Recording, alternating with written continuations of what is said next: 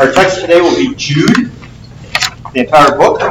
It's only 25 verses, so hopefully we get through it all. As you pray now, I want to give a shout out to Tammy and say good job. She will understand what that means, even if you guys don't. She'll be watching later. Uh, let's bow in a word of prayer. Father, I thank you for today. I thank you for this text of Jude. It is convicting. It is powerful. It is nothing new that we haven't seen before in our previous studies. It is very pertinent for today. And Father, I just, I don't know really where to go with this text. I've been preparing it for a while, been rehearsing it in my head for a while, been reviewing it, studying it, and I feel very much like a hypocrite teaching it.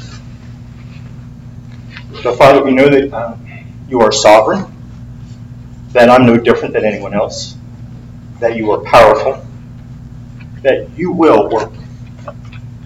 Father, we expect miracles from you. We are amazed when they happen instead of expecting it. But Father, I truly expect miracles from this text whether they be within me or within members of the congregation sitting here or online or wherever it may be. I expect miracles to come from this text today. Father, help me stay focused. Uh, I like going down rabbit trails. I've been distracted by many things in the past couple weeks. Help me stay true to your word, true to the intent of your word. Help me stay to the point. And Father, I pray for those that are watching, that are listening, that are sitting here, that you would prevent us from being distracted as well, that you would help us understand what you're trying to say. Father, we pray these things in Jesus' name. Amen.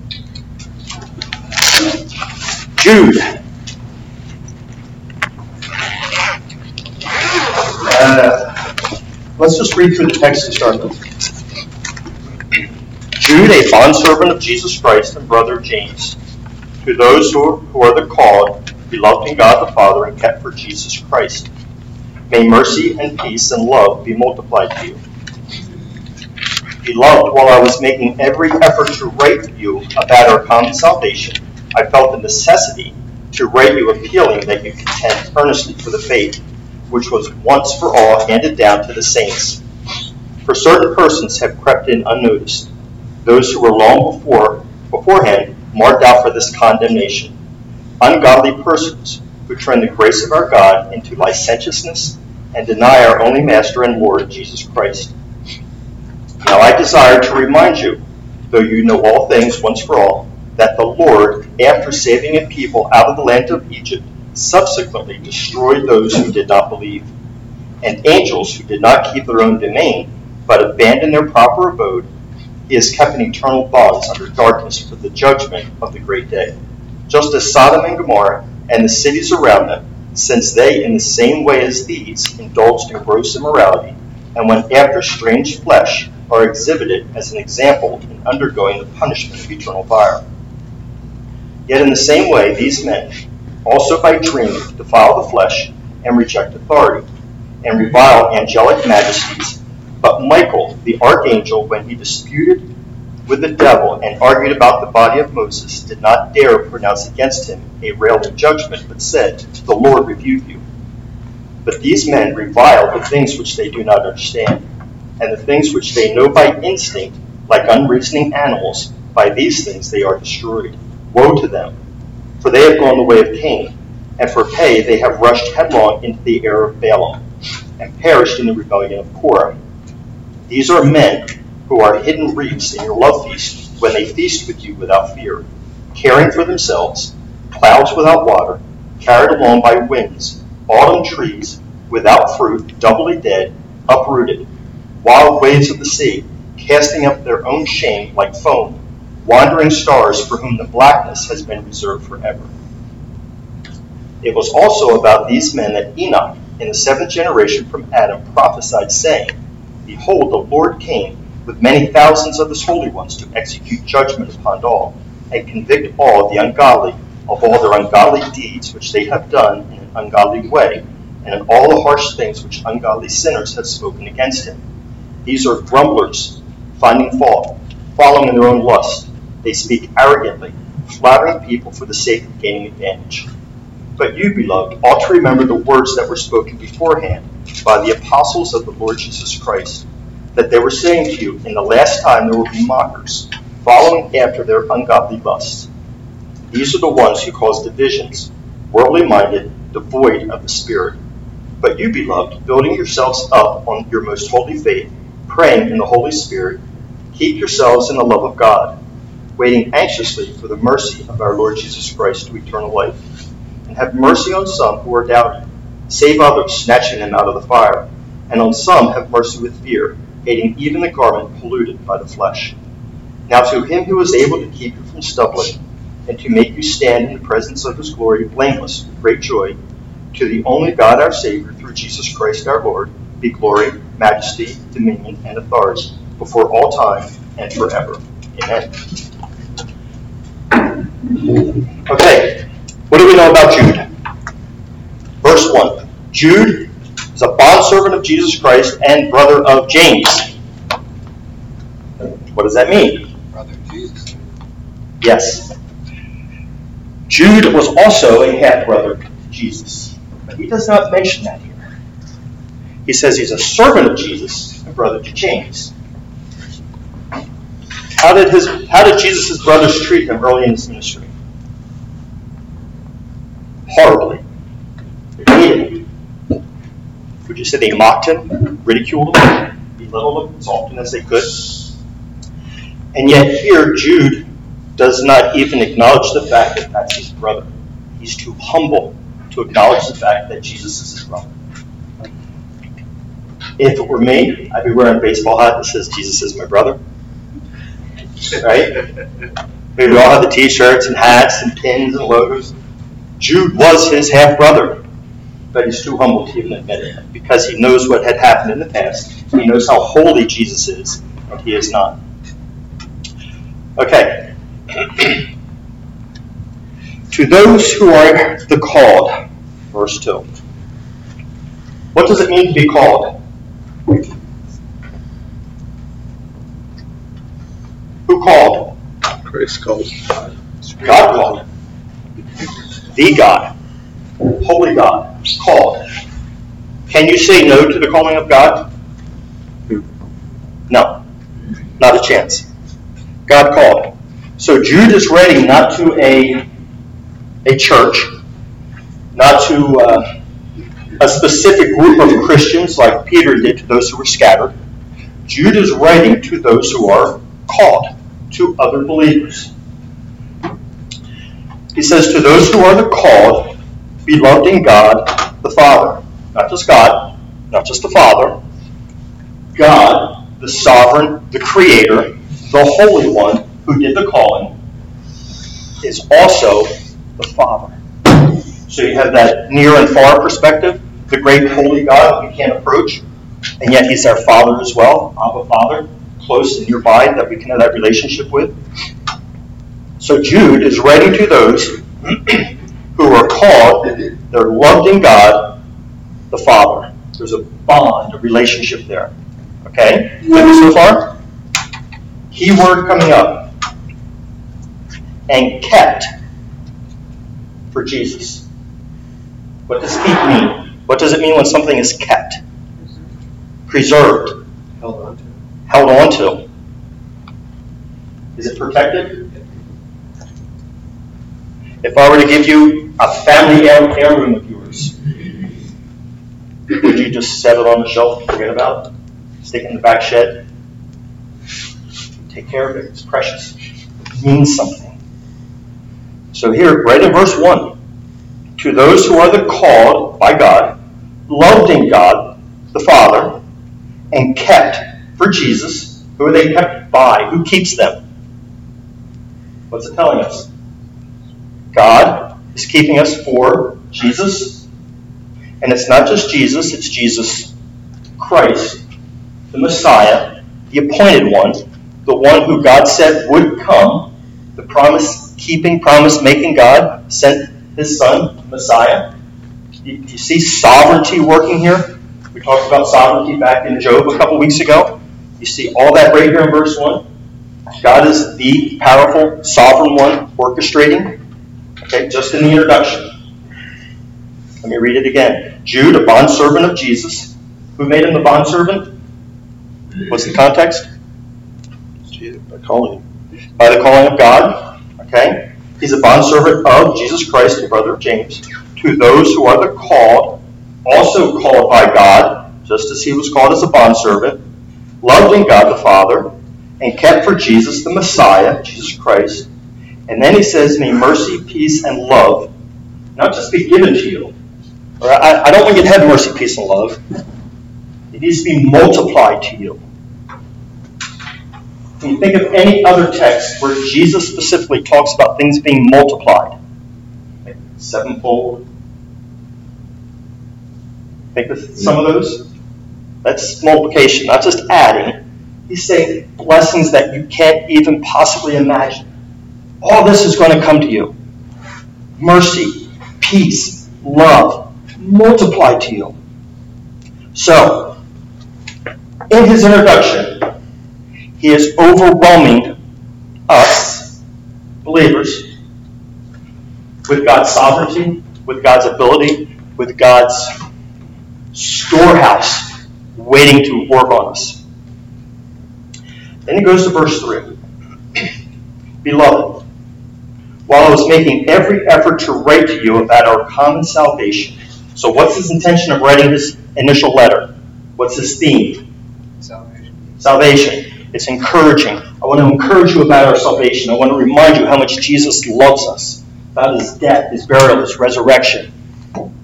God's love for us is so immense. But I felt it necessary to write to you, appealing that you contend earnestly for the faith which was once for all handed down to the saints. So something has happened. We don't know what. But something has happened in Jude's thinking to prompt him to change the entire direction of his letter. So, it's important enough to Jude, it's important enough to God to communicate this through, through Jude to us. And what is it that he says is so important?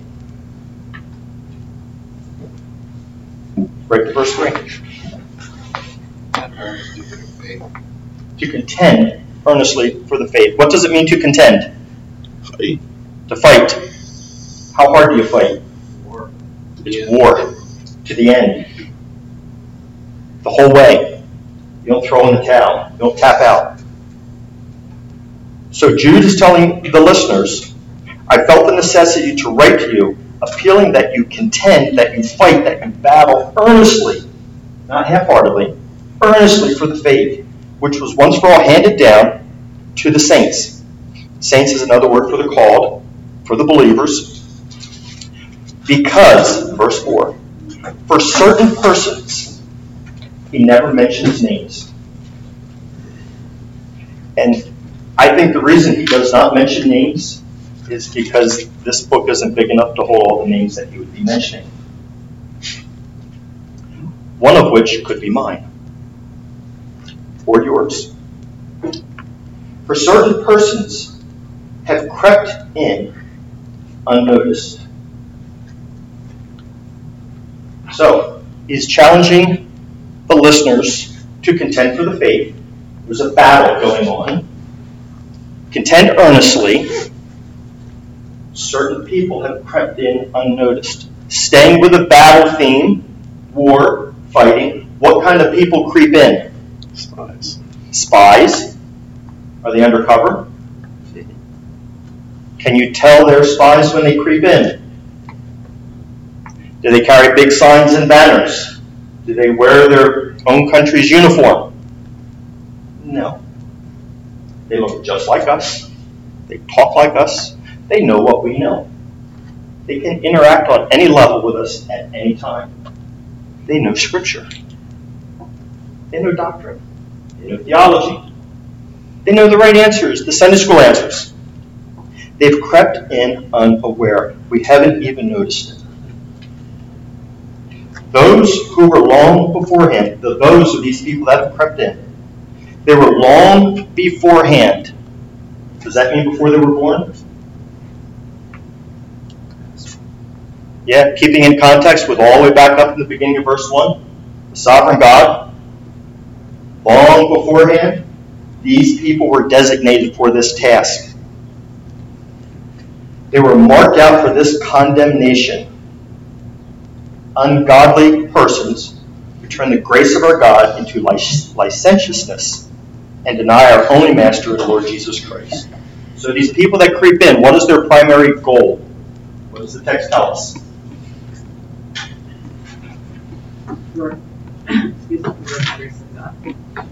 the grace of God. What do you know about the grace of God? Steve, that's a lifetime study.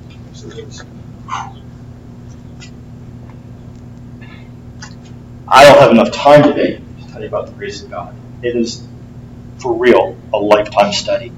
If you take nothing else away from this message today, start studying grace. You will never come to the end of it. If you don't know grace and what God is talking about with grace, then when certain people creep in and they pervert God's grace, you don't have a clue. Dare I say you may be one of those that are perverting grace because you don't know what it's about. Verse 5. Now I desire to remind you, what does the word remind mean? Is it new? Is this new information? No. Am I sharing new information with you today? No. We've been through, not necessarily the book of Jude, but we'll see this is all through scriptures. This is old information. The apostles have been teaching it over and over and over again. It's even been taught all through the Old Testament, which he is going to point out to us. His desire is to remind you, though you know all things once for all, that the Lord, after saving a people out of Egypt, who did he save out of Egypt? Israel. Were there many of Israel? Possibly millions. Okay? And who, who brought them out? What does it say? Specifically? The Lord brought them out. The Lord? Steve, you have an ESV by chance? Yes. What does yours say? Jesus. Specifically, Jesus, not just an act of Old Testament God. Specifically, it was Jesus the Lord that brought these people out. If I may say, this is the text, one of the primary texts that remind us that that the pillar of fire by by uh, night and the cloud by day was Jesus reincarnated. Yes. Very important text. Yes. We could take our time and go back in through Exodus and Deuteronomy and the entire Old Testament to pull all this stuff out for the sake of time. And it's one of those rabbit trails we can't go down. Uh, save yourself some time. Go to 1 Corinthians 10. Has it in a nutshell. These people, the Israelites, when they came out, how were they described? What type of people were they? Do you remember? God's chosen people. They were God's chosen people, and how did God describe them? Stiff-necked. Stiff-necked. What else? Stubborn. How did they respond? Stiff-necked. They were stiff-necked. Like me. They were like Steve. Probably more so than what we would like to admit. They were like me, though the neck isn't like Steve's. Were they grumblers? Yes. Have any of you ever grumbled? You like wearing the COVID masks? Do they make you grumble? Mm-hmm. They were complainers. They were never happy, never satisfied. And what did God decide to do with them? What does it say in the text? Verse 5 Now I desire to remind you, though you know all things once for all, that the Lord, Jesus Christ, after saving a people out of the land of Egypt, subsequently destroyed those who did not believe. How many of the people that came out of Egypt did he destroy? All of the two. All but two Caleb and Joshua. Pretty significant. By the way, all those potential millions are part of this group that sneaks in creeps in unaware. That's what he's talking about, those that creep in unaware. God destroyed them. Verse 6 And angels who did not keep their own domain, but abandoned their proper abode, he has kept in eternal bonds after darkness for the judgment of the great day. Even angels, God is going to judge. He is sovereign over all of them. Just as Sodom and Gomorrah and the cities around them, since they, in the same way as these, indulged in gross immorality, and went after strange flesh, are exhibited as an example in undergoing the punishment of eternal fire. These three groups, and Jude is, take the time to study Jude. We are not going to do an in-depth study of Jude. Um, not at all today. He does a lot of groupings of three. You'll see three things over and over and over and over again. Three situations here from the Old Testament. Has two more groups of three coming up. But they're given to us as an example. The people he is writing to, primarily in this and that time period, were Jews who understood the Old Testament. We have been kind of removed from that, although I love the Old Testament. I share it every time I can with you. We're really removed from it. There's a lot that we don't understand. But these three groups, we in this group are pretty familiar with. We're familiar with the children of Israel coming out and the punishment. We're familiar with the angels, fallen angels, how all that happened. And we're pretty familiar with what happened in Sodom and Gomorrah. It's not things that we want to say that those three groups don't really represent us as a group of believers, do they? I mean, we're Redeeming Grace Baptist Church, we're not Sodom and Gomorrah Baptist Church. Although, Jude says back in verse 4, certain persons have crept in. He doesn't say they're going to. He doesn't say you may find one or two. He says they have. And then he starts describing what they look like. They deny the grace of God. And here's some examples. So guess what? We can change our name. We can be and Gomorrah Baptist Church. Because this is us. Strip away all the facade. This is us. Verse 8 Yet in the same way, these men, also by dreaming, where are they getting their source of information? What is their authority? Themselves. Their dreams, themselves, their own wicked way. They defile the flesh. They reject authority. They revile angelic majesties. But Michael, the archangel, when he disputed with the devil and argued about the body of Moses, did not dare pronounce against him a ruling judgment, but said, The Lord rebuke you. Michael, the angel, didn't fall for this traps. He just, God's going to deal with you. Not me. God's going to deal with you. But these men, which men? Way back up to verse 4, ones that creep in. But these men revile the things which they do not understand, and the things which they know by instinct, like unreasoning animals, by these things they are destroyed. What are the instinct? It says by the and the instincts which they or the things they know by instinct. What is the instinct? What's that talking about? Sin, their natural being, natural fallen man. Okay, verse 10 again. But these men revile the things which they do not understand. Does natural man understand the things of the Spirit? No. Do we understand God? Only a little tiny bit. Just a tiny bit. They do not understand at all.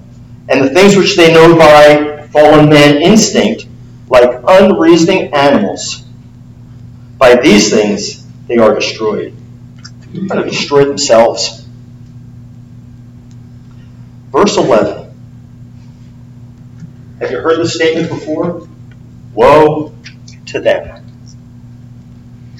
Where have we heard that before? Matthew 24, woe to you, Pharisees. Woe to you, Pharisees. How many times did Jesus say that? Seven? Eight times to the Pharisees specifically? So these people that are creeping in, there's a direct link here.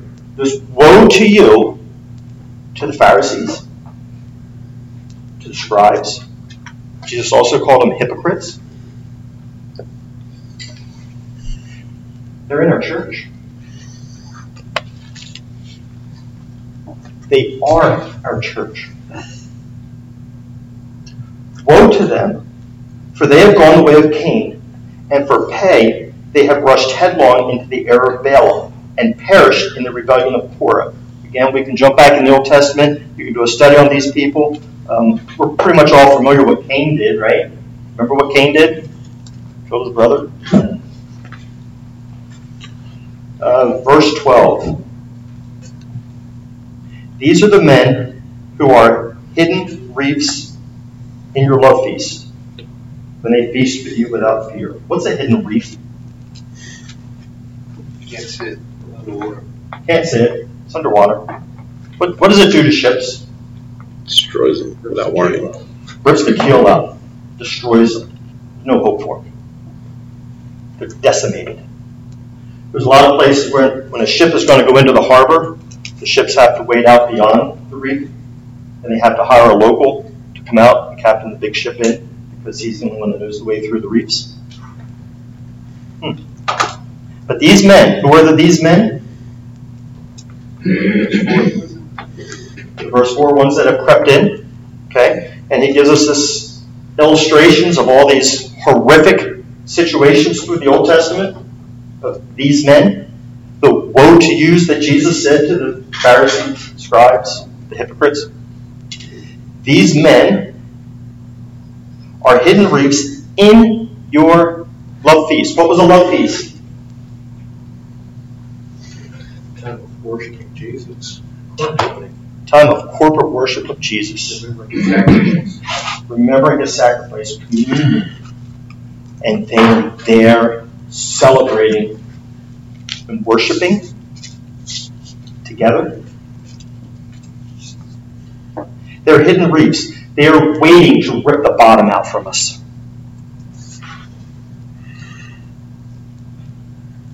And not only are they there, they're there without fear.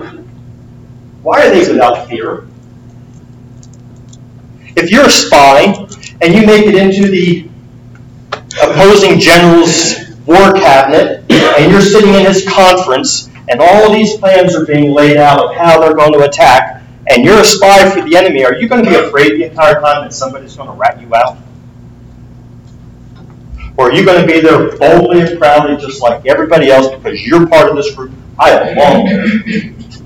Something in the back of your head is always going to be looking out, making sure nobody catches you making sure you have an escape, because there's a fear factor. Not these guys. Not these guys that have crept in. Why is there no fear?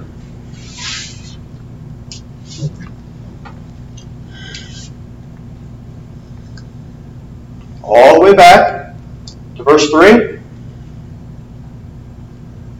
Because nobody's contending against them. if, if Christians are contending for the faith, if they're delving deep into the grace of God, as soon as somebody who is not comes walking in and starts saying anything foreign to that, we're going to know it. Oh, oh, oh. What, what, did you just say? Well, that's not what Scripture says. Where'd you, remember Steve to say all the time, where'd you get that? Where'd you get that truth? Who told you that? But I think as a whole, we don't challenge anybody. Where do you get that from? So they have no fear. Nobody challenges them. I can say what I want. I can deny grace. Be subtle. Start small. Jesus was a great teacher. I, str- I really struggle with it being God. Subtle. Do we challenge that? Do we confront it? He's telling us here contend earnestly, fight for it, listen for it, observe it. Don't let them come walking in. Challenge them. Don't let them come to your love feast without fear. They're caring for themselves. I think, uh, Steve, I think ESV says they're shepherding. Which, Uh, verse 12. uh, They're hidden, hidden reefs. shepherds feeding themselves. Shepherds feeding themselves gives the connotation that it's even in the pastorate. Even guys filling in for the pastor. Deacons, elders in your church. I recently heard of a man who was sitting in a deacon meeting. An issue came up with a one of the other deacons and his work, and one deacon told the other deacon to go to work and lie about the situation. Was never confronted about it. It's in our churches. Uh, continuing in verse 12. There are clouds without water, carried along by winds. The, the concept here is he's going to give a couple more illustrations. If we're in a drought, what are we looking for? Rain. Back in the 30s, they had the Dust Bowl out in uh, Oklahoma, the panhandle of Oklahoma.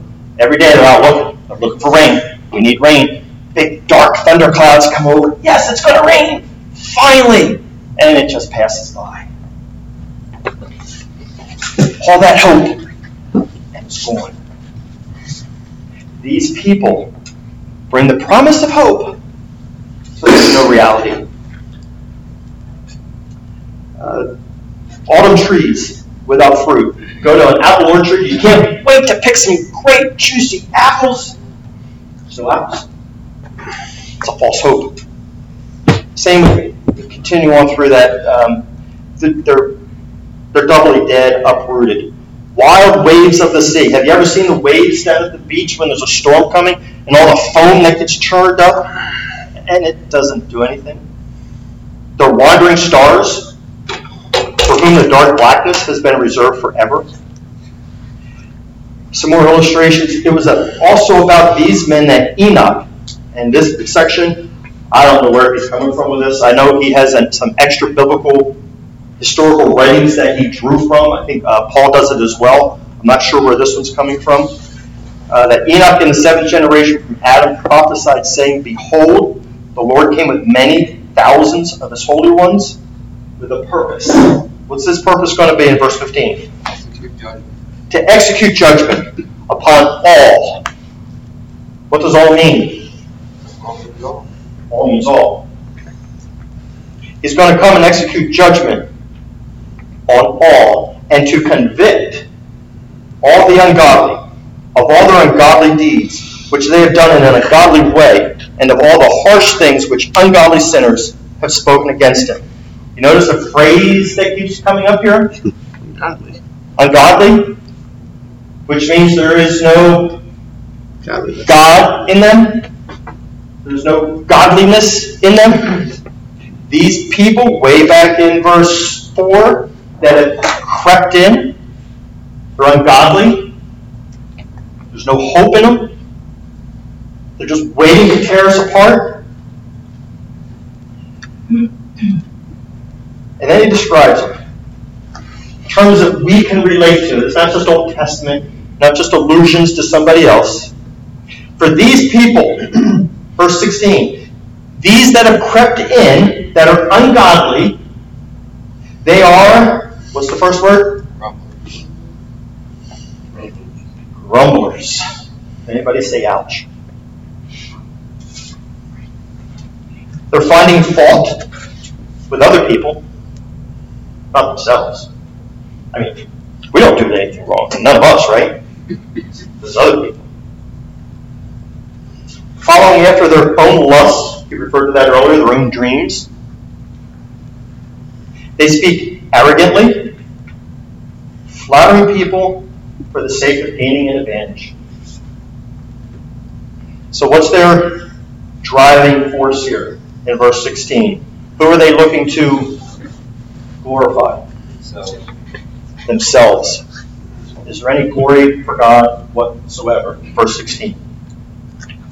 None. Ungodly. Verse 17. But you, beloved, I love how Jude puts this in here like three or four times. This is not a deep, dark, desperate letter he's writing. It's a letter of hope and encouragement. But you, beloved, ought to, what? Remember? He started the letter with remember, trying to remind you. He's telling again, remember the words that were spoken beforehand by the apostles of our Lord Jesus Christ do we have any of those words recorded for us anywhere? Yeah? Can you think of any titles to any of these texts that he's talking about? Like Matthew, Mark, Luke, John, Acts, Romans? Second Peter. Second Peter is a sister companion to this. It's like almost word for word, some of it. Timothy, remember the words that were spoken beforehand. By the way, if you don't know those words, you can't remember them. If you haven't studied those words, if you haven't ingested those words, let those words dwell in you, you can't remember them. Does everybody remember all their chemistry classes from school? I never had chemistry, so I can't remember them. But you remember all your chemistry lessons? Not unless you got into chemistry. It's just like periodic table of elements. Can anybody fill that in now with all the additions? It was useless information. We did it because we had to take a test. Pass the test, forget. Is that how we treat Scripture? Week after week after week, Steve or Andrew or myself fill in we open the scripture, we share it. Oh, it's great. Oh, yeah. Oh, yeah. Pass that test. Check. And move on. Does it fit into our lives during the week? Confession last week, are you the same person Saturday night as you are Sunday? Does it make a difference? Or are we the ones that are creeping in? We're learning the vocabulary, we're learning the doctrine, we're learning the theology. We can say the right things when somebody confronts us. We, yeah, I know how to get out of that one. I just say this, they won't bother me anymore. Remember the words. Study the words. Verse 17 again. But you, beloved, ought to remember the words that were spoken beforehand by the apostles of our Lord Jesus Christ. By the way, apostles is plural. It wasn't just one. The apostles, as in all the apostles, they were all in agreement. The apostles of our Lord Jesus Christ, that they were saying to you, in the last time there will be mockers, following after their own ungodly lusts. That word mockers, uh, actually, I read it in the ESV. Uh, it's uh, scoffers. So, depending on which version you have, that's what really started me on this study. Didn't seem to fit. I'm a Charlie Brown fan. Love Charlie Brown. If it could go wrong, it would go wrong for Charlie Brown. When Charles Schulz created Charlie Brown, had a good thing going, but he knew he needed somebody that Charlie Brown was always, everything went wrong for Charlie Brown. He needed somebody that things went right for. He needed the opposite that, uh, what they call it, yin yang or whatever. He needed the opposite. So he developed the character of time. You guys know who it was? Snoopy. Right? Everything goes right for Snoopy, even as the Red Baron shot down. Everything goes right for Snoopy, but not for Charlie Brown. And if you remember in the Christmas program, Charlie Brown's Christmas, they send Charlie and Linus to go out and get a Christmas tree. They finally bring in this decrepit thing. What do all of his classmates do to Charlie Brown? They berate him. They laugh at him. They mock. They scoff at him. They're all laughing. Even Snoopy. They're all laughing at him until he walks out ashamed. That's how we typically think of scoffing and mocking. But that doesn't sound like the context here, does it? I mean, Jude is saying some harsh things that these horrific people, they're in our church. They're waiting to destroy you. They're waiting for you to bring in that poor Christmas tree so they can laugh at you. Does that fit? So, I tried looking up the word in Greek. I don't know Greek. I tried looking on the internet, trying to figure out what it all means. And in the New Testament, there's only one other time that word is used, and it's in the same passage in Peter, where Peter's saying the same thing. So it really didn't help me any. So I figured, you know, Steve always says context is king. Well, I look on the internet. Yeah, why is Steve? Context is king. So let's let's get the context, which is what prompted me to get this message for you today. In the last days, as what the previous apostles had said, there will be mockers coming, or scoffers. What does that look like? Well, he already told us. The scoffers and the mockers are the ones that creep in. They sneak in. They're ungodly. They're not going to be outright laughing at the Christmas tree. They're going to put their arm around you and say, It's okay, let's go try again. They're going to laugh. Because then they'll be found out. So it's not like our concept of mocking and scoffing.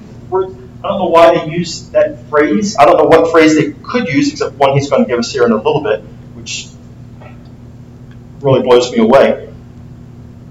But they say in the last time there will be mockers or scoffers, following after their own what? Ungodly lusts. Back to the dreams. The ungodly dreamers, the ungodly lusts. These are the ones, by the way, he's talking about the ones that creep in. These are the ones who cause divisions. Where do they cause divisions? Within the church.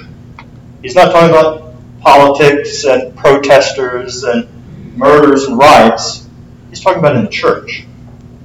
They're causing divisions in the church. You want to keep your church from having divisions, we need to study the Word, specifically as he points out here in verse 2.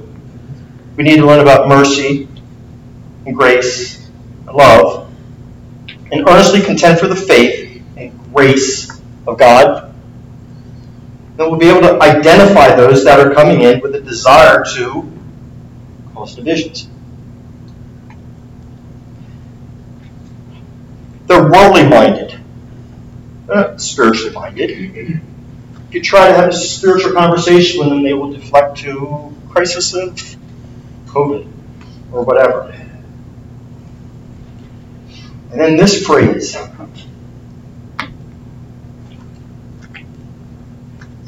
devoid of the Spirit. There is no God in them but themselves. By the way, these people aren't out there. They're in here.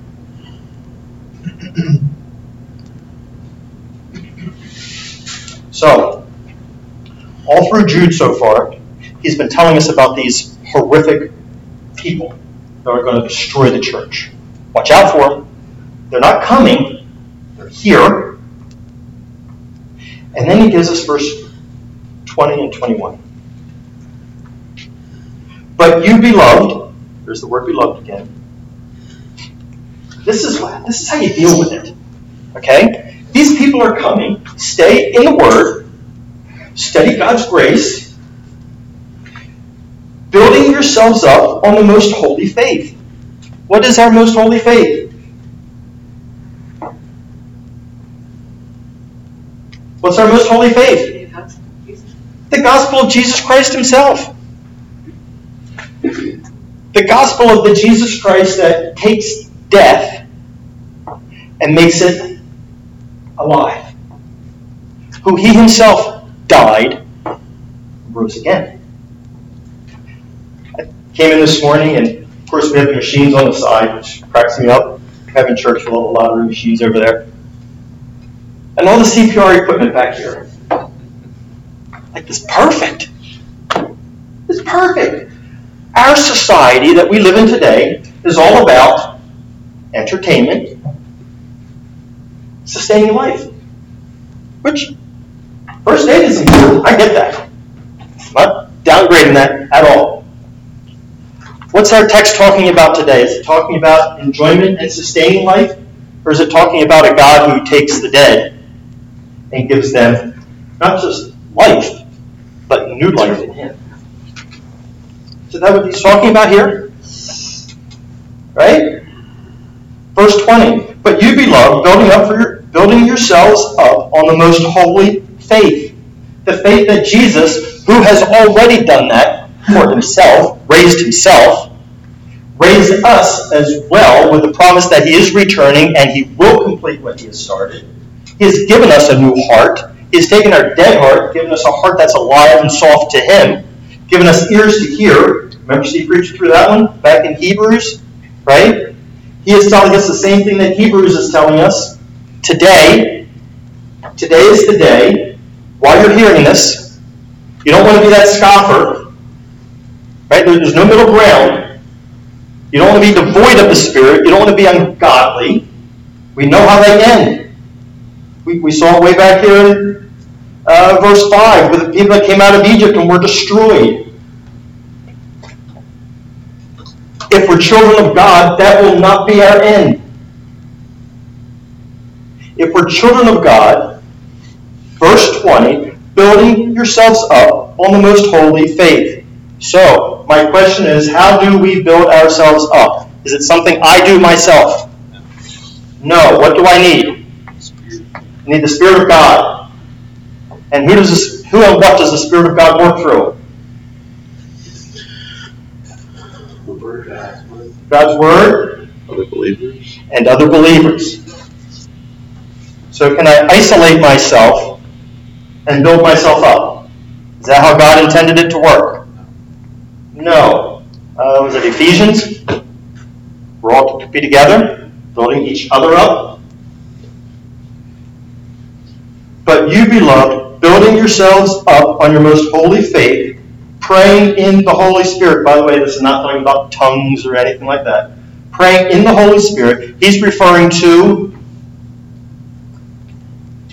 as Steve has said, not praying for Aunt big toe. He's saying, praying for things that are in agreement with the Holy Spirit. You're talking to a sovereign God, as we looked at in verse 1, who is waiting to give you mercy, peace, and love. Why would we pray that I don't get a flat tire on the next road trip? We're talking about a God who rescued his people out of 400 years of slavery to bring him out into the wilderness so they could glorify him.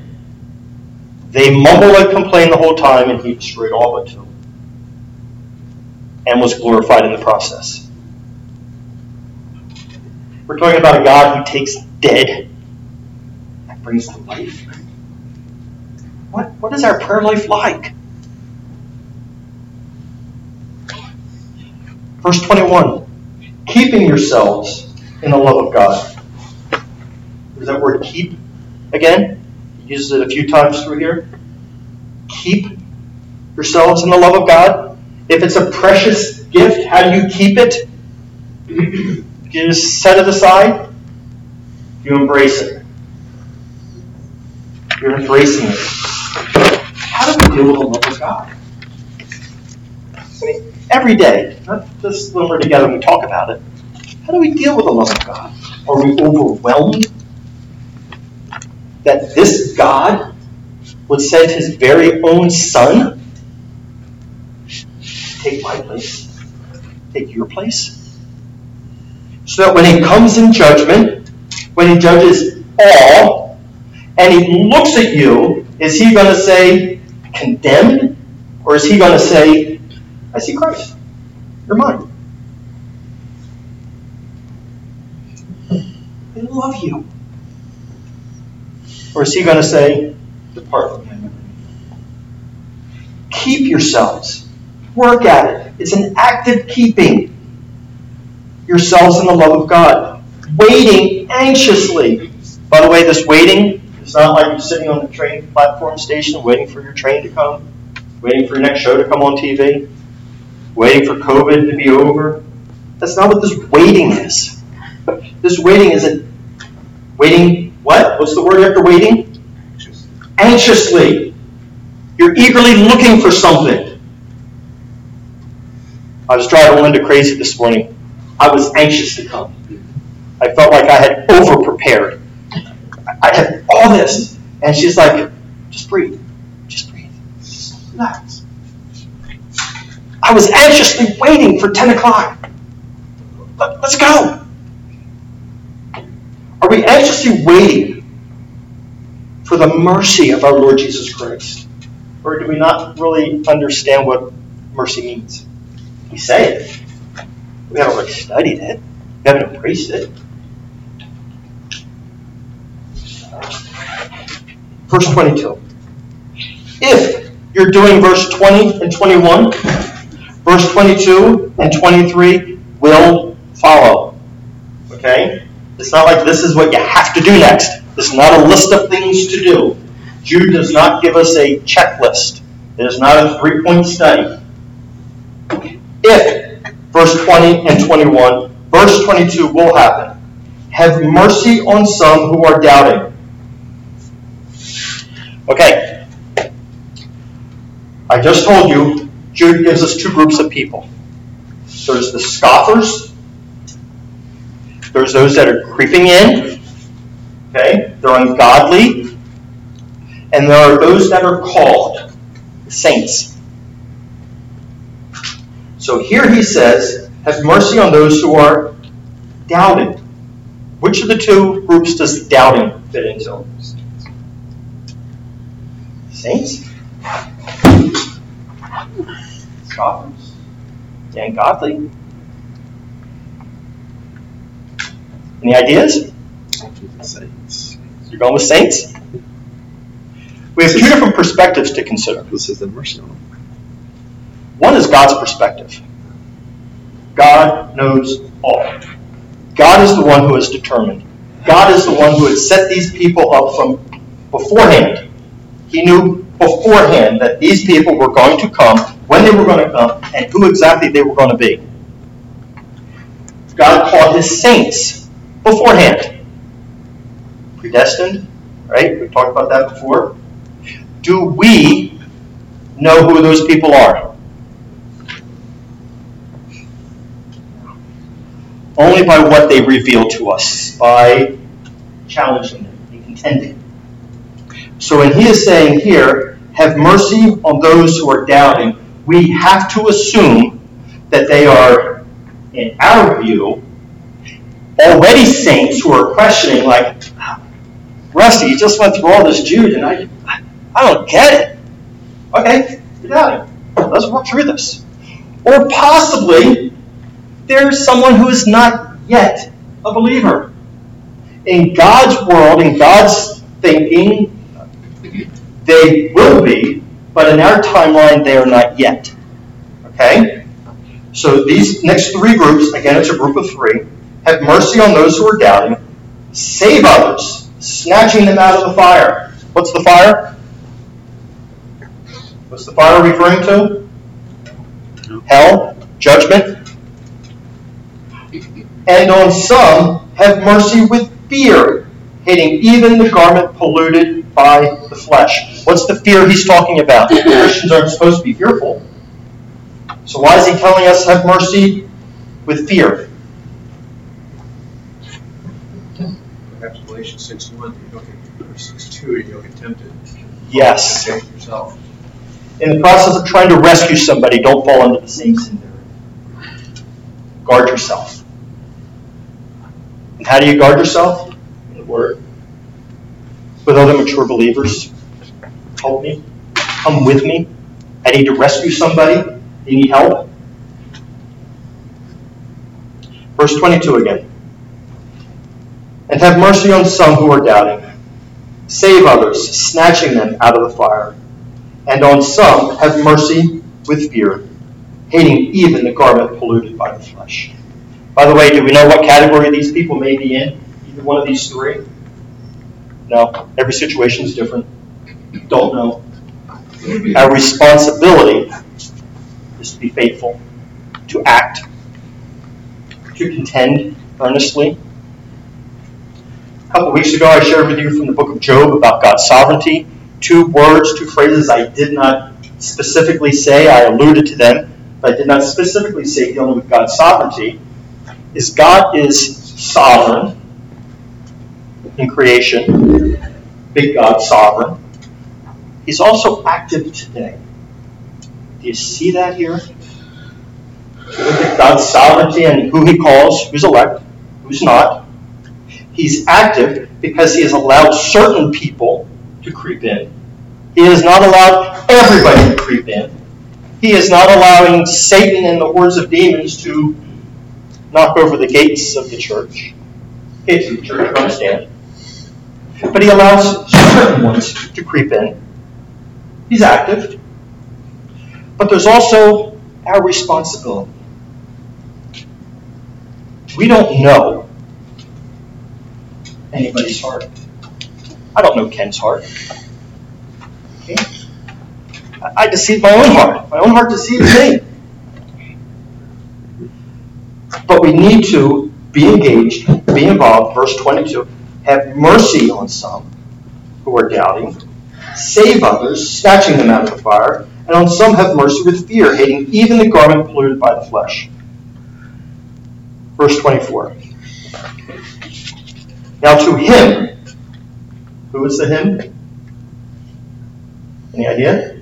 Got a capital H. God. Jesus specifically.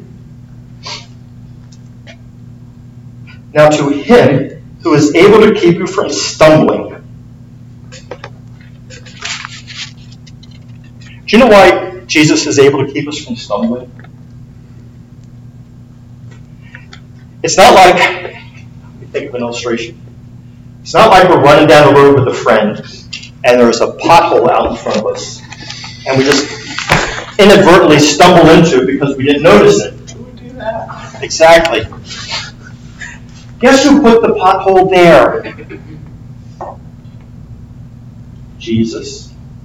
Guess who put that stumble hazard in front of us?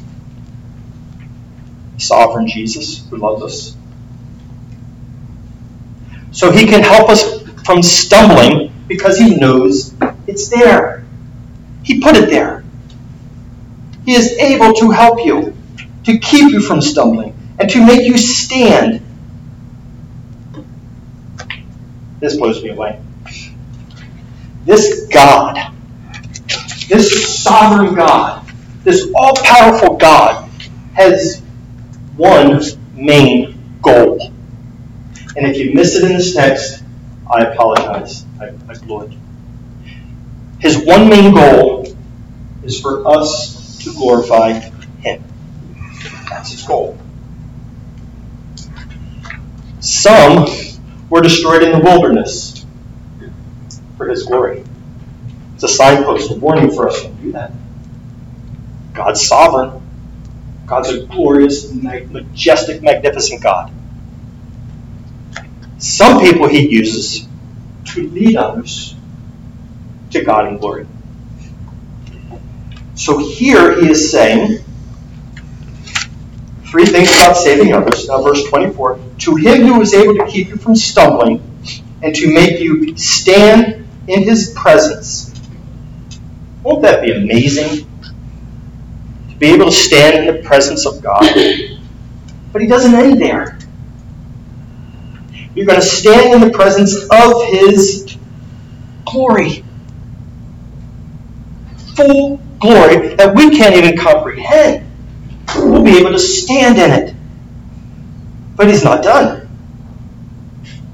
We'll be able to stand in the presence of his glory. What's the next text? What's the next word? Blameless with great joy. because we did such a great job, right? Pat yourselves on the back.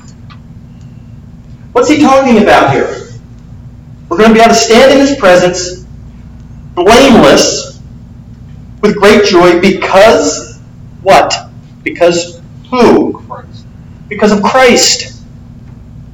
Because the one that, as believers, as those that are called, as we contend for the faith, as we keep ourselves in the love, as we build ourselves up, as we pray in the Holy Spirit, we're going to understand more and more and more all about the one specific attribute of God, the concept of God, picture of God, of Jesus Christ, and His love for us. And He died for you. He didn't have to. He chose to. I think that's amazing. And then, I feel like one of those info commercials. But wait, there's more. He says, Brother, I forgive you. Oh, by the way, I am God. And all that is mine is the Son of God. You can have. I have you.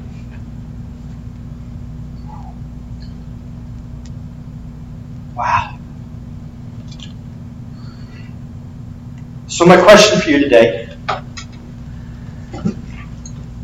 you a scoffer?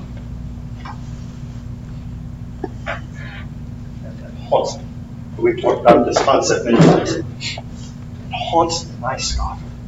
Am I embracing Christ's love? Am I studying grace of God? Am I building up brethren?